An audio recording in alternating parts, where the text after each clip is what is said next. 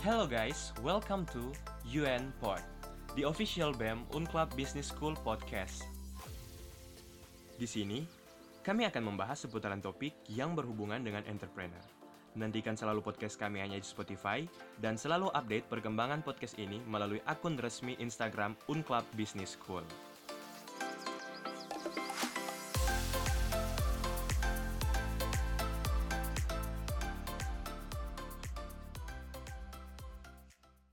Hai guys, selamat datang di UNPod. Dan sekarang kita masih membahas tentang topik How to Start Social Media Marketing as a Millennial bersama Sir Indrajit part 2.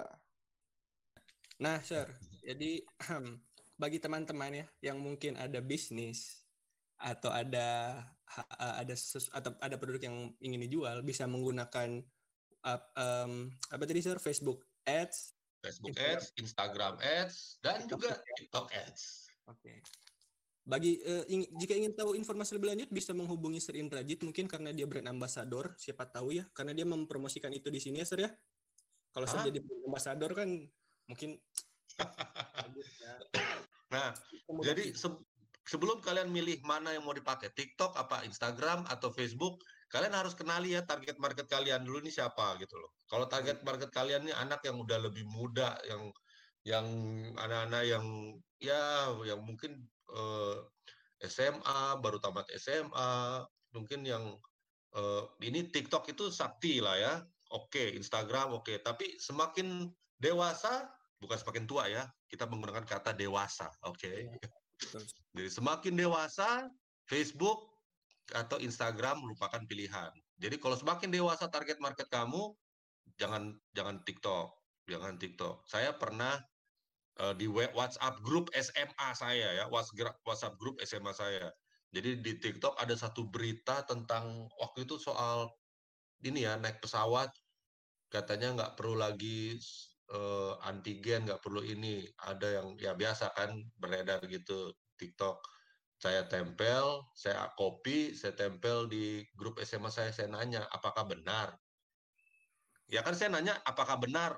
Kan tinggal dijawab aja enggak gitu Aha. ini langsung emosi gitu bilang ke saya ya elah lo TikTok aja dipercaya nah ini kan udah ketahuan nih ini target market ini lu jangan jualan pakai TikTok mereka orang-orang yang sudah lebih dewasa jangan jualan mereka nggak nggak percaya di situ. Oh iya. Tapi kalau misalnya anak-anak yang misalnya lagi belanja, saya ngelihat sendiri gile di matahari, cuy di matahari lagi sepi dikit, handphonenya ditaruh di atas tumpukan baju. Ngaco, waki waki waki, anjing anjing anjing. Ya ampun, gile men. Ini di di di toko gitu nggak bisa ngelihat lokasi sepi dikit.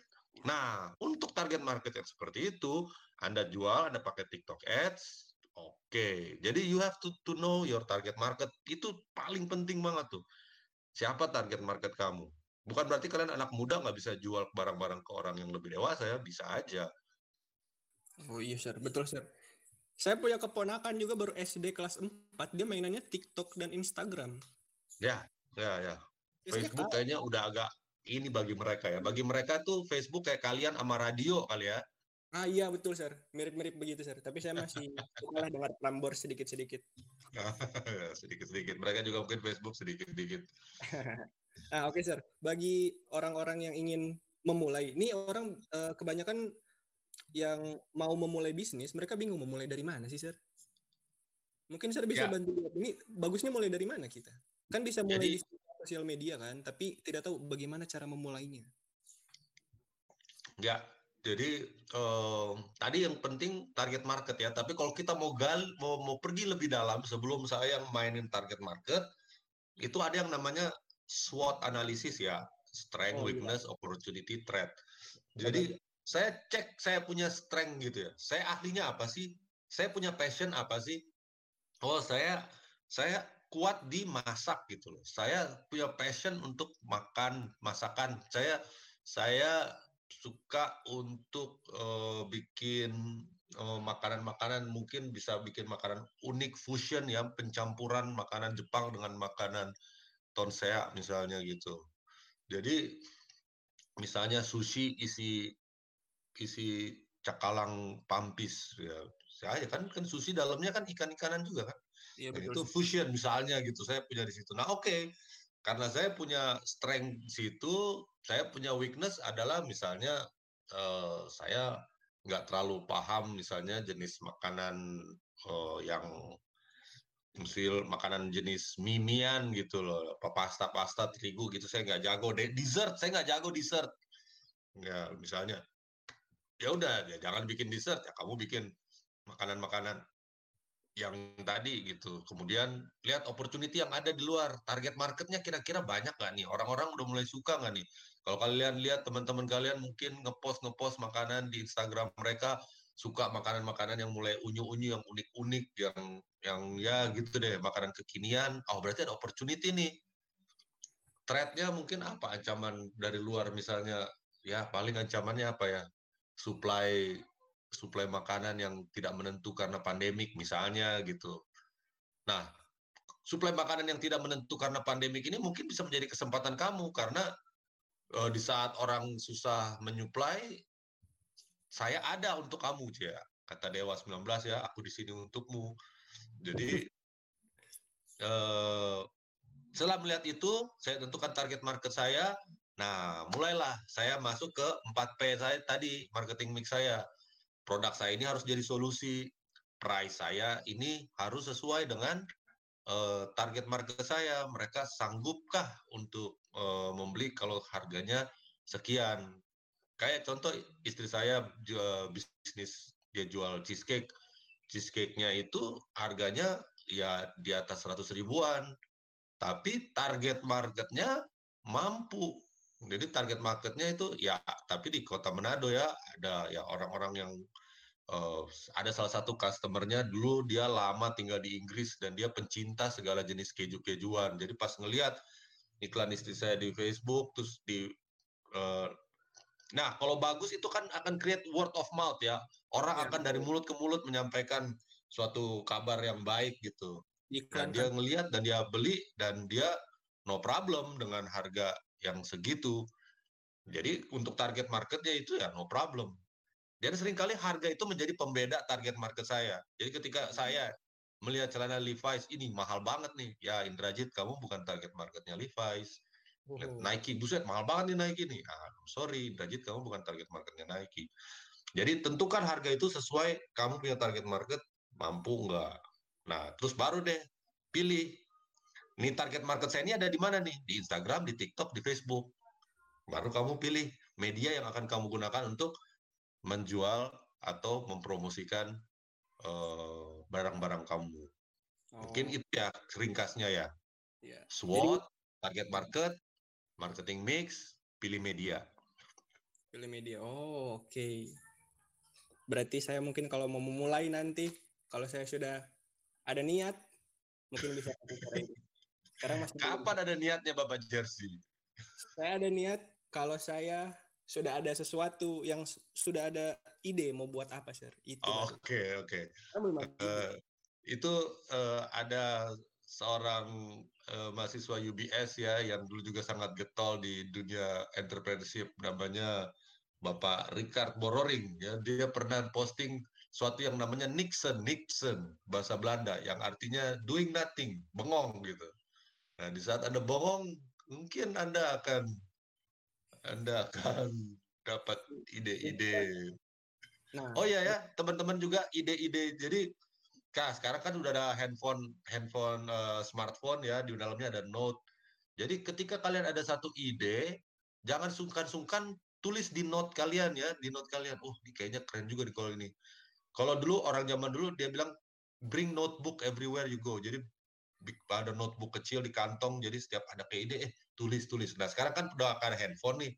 Jadi pakai eh, notes di handphone. Jadi setiap kali ada kepikiran sesuatu. Saya juga gitu kadang-kadang kalau misalnya ada satu ide untuk ngajar, satu ilustrasi untuk ngajar, eh di tengah jalan itu bisa aja gitu loh. Di tengah jalan saya pas lagi ini cuman salahnya itu ya itu saya nggak langsung write down gitu loh.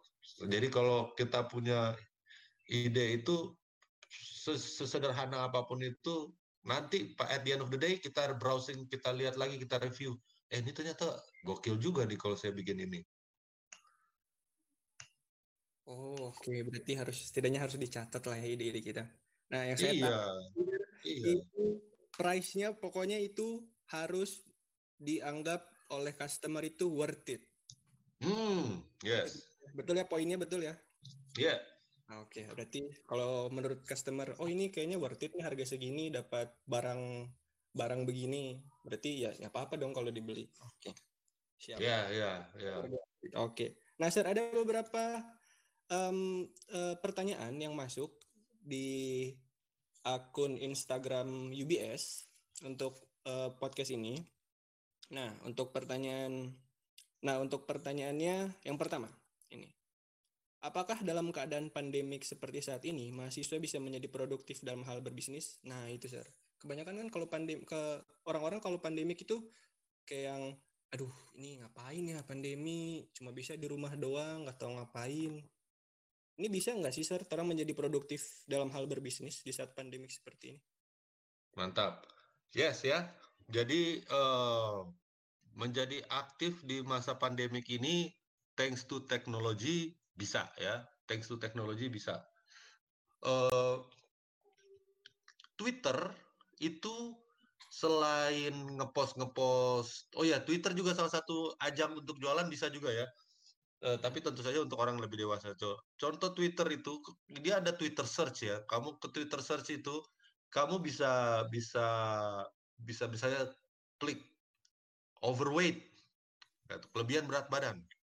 Itu ada aja banyak orang yang nge-tweet aduh gila nih gue udah kepek udah udah udah gemuk banget aduh udah perlu penurunan berat badan aduh gimana? Banyak orang-orang bermasalah gitu yang memiliki masalah dengan berat badan nah itu itu opportunity itu. Itu opportunity.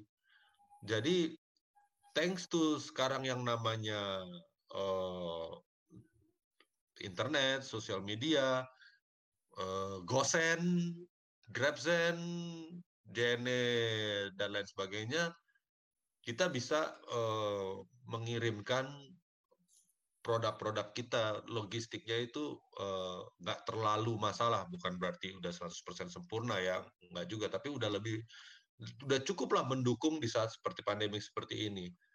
Pembelanjaan all shop or online shop itu kan meningkat. Memang mall-mall tutup tapi pindah.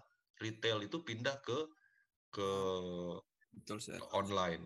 online. Jadi um, yes, kalau pertanyaannya cuma bisa nggak jadi produktif, jawabannya bisa, bisa, bisa, banget. Ya saya contohin lagi ya istri saya ya, dia masalahnya dia ini uh, mungkin karena uh, nggak terlalu getol-getol amat karena kapasitas ya. Dia nggak punya nggak punya anak buah yang mumpuni gitu. Dan saya nggak bisa ikutan bisnis sama dia. Jadi orang-orang customernya udah pada justru ngejar-ngejar nanyain eh mana nih cheesecake-nya nih? Eh mana ini segala macamnya tapi ya masalahnya di capacity gitu loh dia ada weakness istri saya ada weakness di capacity jadi ya terhambat dia punya bisnis tapi eh, di saat pandemik ini ada aja gitu loh dan target market yang kecil itu sering kali dia lebih fanatik dan willing to pay higher. Oh. Nah, biasanya target market yang lebih besar, mereka akan membayar lebih rendah. Margin kamu, keuntungan kamu akan lebih sedikit. Tapi sedikit kali jumlah yang banyak, ya untung banyak. Banyak. Oh iya, betul, Sir. Jadi selama selama manusia masih memiliki masalah dalam hidup mereka, berarti um, kegiatan bisnis berbisnis ini masih akan tetap berjalan, sir ya? Itu seharusnya kata kata penutup saya itu, Jersey. Oh, kita seperti ya. benar, benar banget, benar banget. Aduh, memang manusia banyak masalah, sir. Nah, pas sekali, sir. Ini sudah memasuk di penutup, tapi penutupnya begini, sir. Uh, mungkin, sir, ada beberapa tips and trick atau kata-kata um, sepatah dua patah paragraf mungkin untuk orang-orang atau teman-teman kita para millennials yang ingin menggunakan sosial media sebagai marketing sebagai platform marketing mereka ada oke okay. uh, saya juga mau memperkenalkan satu lagi makhluk ya namanya emoji saya bisa share screen nggak nih Ini ini cuma suara aja ya, nggak bisa kelihatan gambar ya. Tidak, sayangnya tidak bisa, Sir. Karena oh, sorry. Jadi emoji, emoji uh, India, Mama, Oscar, Oscar, Jakarta, India, ya, oh. emoji. Emoji, oh double O. Ya, itu uh, kamu bisa bikin uh, brosur, e-brosur gitu ya. Sekarang juga udah banyak sih, tapi ini salah satunya e-brosur. Terus kamu bisa copy linknya, kamu bisa broadcast di WhatsApp. Kamu bisa, ya WhatsApp kan juga media sosial kan. Jadi ya. kamu bisa broadcast di WhatsApp. Nah mungkin itu bisa lebih dipercaya juga ya hubungan dengan pertanyaannya Jersey tadi mengenai trust karena ini dari kamu sendiri gitu loh. Hmm. Jadi di situ kamu bisa tempel foto-foto produk kamu. Mereka udah punya template-template. Jadi uh, istilahnya desainnya udah lebih gampang lah. Jadi kamu tinggal slip-slipin uh, slip-slipin kamu punya produk dan kata-kata yang meng, mengganggu sanubari. Oh, iya. Jadi, nah, okay, tips and trips, uh, tips. Iya. Yeah. Please have a team, ya. Jangan kerja sendiri. Oh, Karena kayak tadi SWOT analisis ya. Saya strength saya jago masak, weakness saya saya ini kurang kreatif gitu bikin-bikin iklan, bikin kata-kata konyol atau bikin iklan-iklan kreatif saya nggak bisa. Nah, kamu perlu punya tim yang bisa mengisi kekurangan kamu. Jadi eh, semua bisnis itu pasti ada timnya. Walaupun pendirinya satu, tapi pasti ujung-ujungnya dia akan cari orang. Pendiri Alibaba Jack Ma, tapi ada orang-orang lain di balik situ. Pendiri pendiri Tokopedia siapa itu? Anthony William ya. ya. Saya lupa. Ya Anthony William ya. Tapi dia juga ada timnya juga gitu. Pasti ada timnya, nggak nggak mungkin nggak. Jadi you need to have a team ya. You need to have team, teamwork. Saya sir ya, tim yang bisa dipercaya pastinya.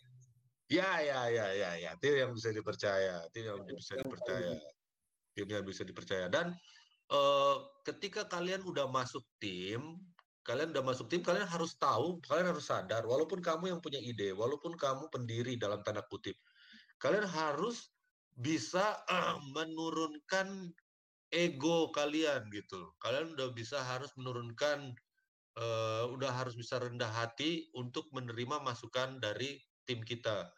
Jadi jangan kita memang mungkin karena mentang-mentang kita yang punya ide, kemudian kita jadi terlalu memonopoli atau mendominasi jalannya diskusi dan lain sebagainya, itu bikin tim kita akhirnya jadi males untuk kerjasama sama kita lebih lanjut. Jadi oh, kita nggak nggak nggak jangan juga terlalu domineering, jangan terlalu mendominasi. Kita harus kasih kesempatan orang untuk untuk ngomong, kesempatan untuk ngomong. Nah, jadi tim have a good team, good tim communication, kemudian kalian juga harus berani ya, harus berani mulai. Kalian harus tanamkan di pikiran kalian bahwa kalian pasti akan gagal. Oke, okay? itu harus ditanamkan dan kalian harus bersahabat dengan kegagalan. Hmm. Kalau kalian nggak mau bersahabat dengan kegagalan, aduh susah ya. Nggak uh, ada, nggak ada satupun orang-orang yang Eh, berhasil menciptakan suatu startup bisnis itu tidak melalui kegagalan. Penolakan itu juga salah satu form kegagalan ya. Kayak hmm. si Anthony William itu dia berapa kali minta pendanaan gagal terus dipercaya gitu loh. Sampai suatu saat dia akhirnya di, di dibiayai oleh uh, salah satu bekas atasannya kalau nggak salah itu jadi ya itulah bina hubungan baik ya jadi bina hubungan baik sama orang-orang kamu kamu nggak tahu suatu saat kamu akan butuh orang tersebut jadi ya bina hubungan baik lah dengan semua orang berani dan bergaullah dengan kegagalan mulailah sekarang ketika kalian masih muda belum punya anak suami istri belum banyak tanggungan sehingga kalaupun gagal istilahnya ya tidak terlalu banyak untuk lose lah Iya. Kalau misalnya udah seumur saya, bukan berarti nggak bisa ya. Itu KFC itu Om Opa uh, Sanders, dia suksesnya setelah dia udah 60 tahun gitu loh. Makanya foto KFC itu kakek-kakek semua karena itulah saat di mana dia sukses. Jadi nah sekarang kalian dengan adanya teknologi, ilmu yang udah makin canggih banyak, seharusnya kalian nggak perlu nunggu sampai Colonel Sanders ya kayak Anthony William aja gitu. Itu pendiri Traveloka itu umurnya dia kelahiran tahun 88. Dia lebih muda 10 tahun dari saya. Kan gak lucu kan istilahnya. Oh, Gila nih anak-anak Spanggal. uh, tapi ya itu uh, kita nggak tahu kapan dia mulai jatuh bangunnya kan.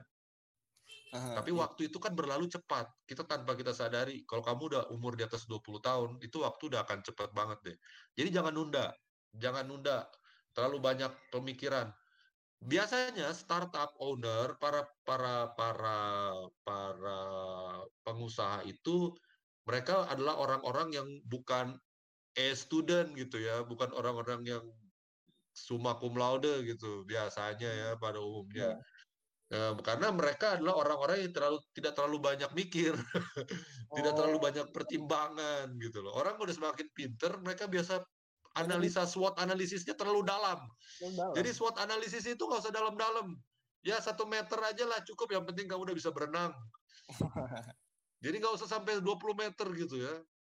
Kan inti yang penting kamu bisa ngapung dikit gitu, berenang-berenang dikit. Ya udah satu meter aja udahlah, satu meter setengah udahlah bisa lah kamu udah.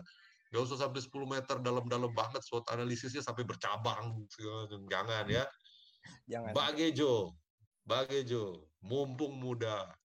Jadi muda. ketika kalian jatuh bangun, masih uh, oke. Okay. Dan terakhir mungkin ya cari mentor. Entah orang-orang yang udah sukses, udah atau yang sebentar lagi ngejalanin. Oh. Ya di di ungkap ini saya tahu yang kakak-kakak yang udah jalan bisnisnya itu salah satu yang pemilik uh, dulu uh, roti apa uh, apa nih bancos ya bancos sama uh, roti saya lupa roti apa uh, roti gobang ah itu maksudnya sir ya terus atau anaknya Sir Suwiknyo itu Hendra nah hmm. yang punya bancos sekarang dia udah pakai udah bikin coconut wood dia yang iya, di SBY itu ya yeah. cukup oke okay tuh. Tapi bukan berarti nggak ada jatuh bangun dia itu. Wah berdarah-darah dia.